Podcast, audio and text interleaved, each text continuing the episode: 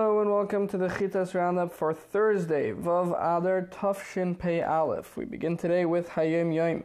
There's a Sikha from the Rebbe Rashab in which he says that there's this tremendous mila, this, tremendous, uh, this tremendous wonder that the Abishter was Zeicha for us, gave us the schos that we're able to feel a tainog, an enjoyment, a pleasure when we do a favor for another Jew to the point where this person we're doing the favor for sees in, seems in our eyes more chashav, more important than we than we do in our own eyes.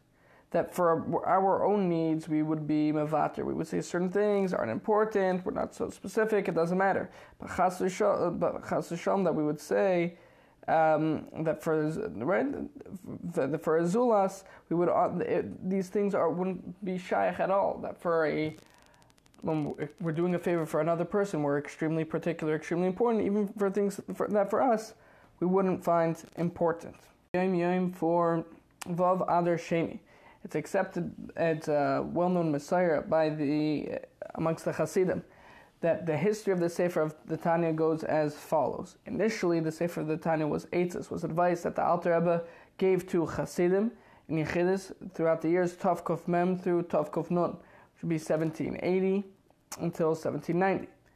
Then, in the summer of Tov Nun Bey, 1792, the Alter Rebbe began to write the Sefer Hatanya the way it, it, appears now in front of us. It was similar to the way we have it now.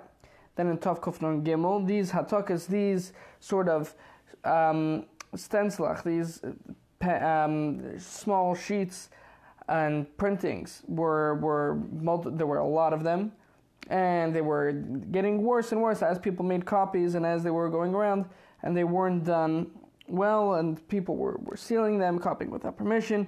Therefore for that reason the Alter Rebbe was very went quick and he printed it properly and that it was no longer just handwritten copies floating around. There's another opinion that for 20 years the Alter Rebbe wrote the Sefer Tanya and he was particular with every single word. Then in the year Tavkov Nun Hey, 1795. It was already written down and, and out there and around. And he, then there was permission given to to print it to make copies, not to print it, but to make handwritten copies. And then once there were too many handwritten copies, and they went, uh, they were starting to um, not be true to the original text anymore. The Alter Rebbe went and printed them properly. So again, according to the first reading, there was three stages. At first, it was advice in Yechidus, then it was uh, handwritten copies, and then it was printed. The Tzemach Tzedek would say, however, that there's actually a middle stage that in Rosh Hashanah, the first Rosh Hashanah that he was alive, and, in the Mittel Rebbe, was, and the Tzemach Tzedek was actually born Erev Rosh Hashanah. So this would be Shnas Tov Nun, um, 1790 the Alter Rebbe would say it said the drasha mashpim tzadik that mashpim moisei tehei tzadik, which is actually the first three prokim of Tanya. That there was a middle stage over here where it was originally advice in Yechidus, then the Alter Rebbe said it in Mimer form, and then it was Hatakas, it was printing, and then, only then was it, uh, it was Hatakas, it was handwritten copies, and only then was it taken to the print house. That does it for today's Hayom Yom, today's Tehillim is Tehillim Liyom Love, Kapitlach Lamed Hey through Lamed Ches, chapters 35 through 38. Today's Shiur Chumash is Chamishi for Parshas Truma, the fifth reading in Parshas Truma. We are continuing with the interior design of the Mishkan. The first thing to, to discuss today is the Peroiches, the curtain.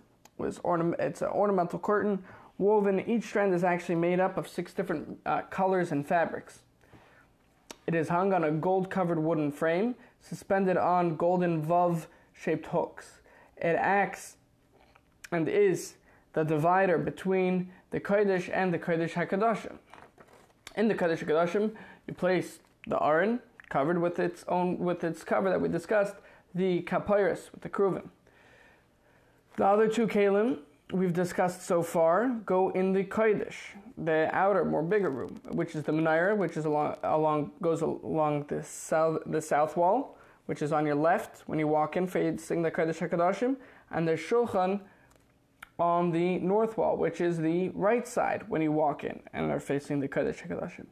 We also learn about the Mesech, which is a panel, so to speak, of a needlepoint fabric suspended with golden hooks on gold covered wood pillars, in which are standing in copper adonim and copper sockets, which is stood in the doorway of the Mishkan in the entrance space to the Mishkan, perpendicular to the north and south walls and parallel to the back wall. It would serve as the entrance to the Mishkan.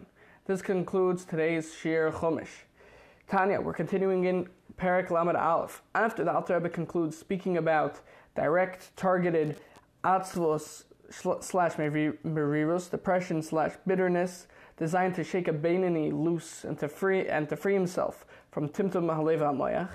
Now he begins to tell us that this Beinani is free. Where should he go from here? What should he do next?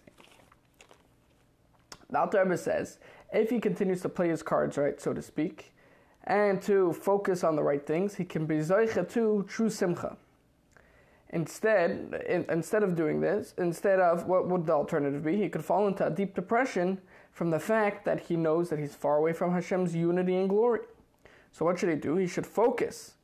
Alternatively, he should focus on the fact that he has a chelik mal, a literal piece of the divine within himself, and every bit of avodah every bit of iskafia, every bit of termitzis is grasping atzmus and bringing this spark closer to its source, bringing it home.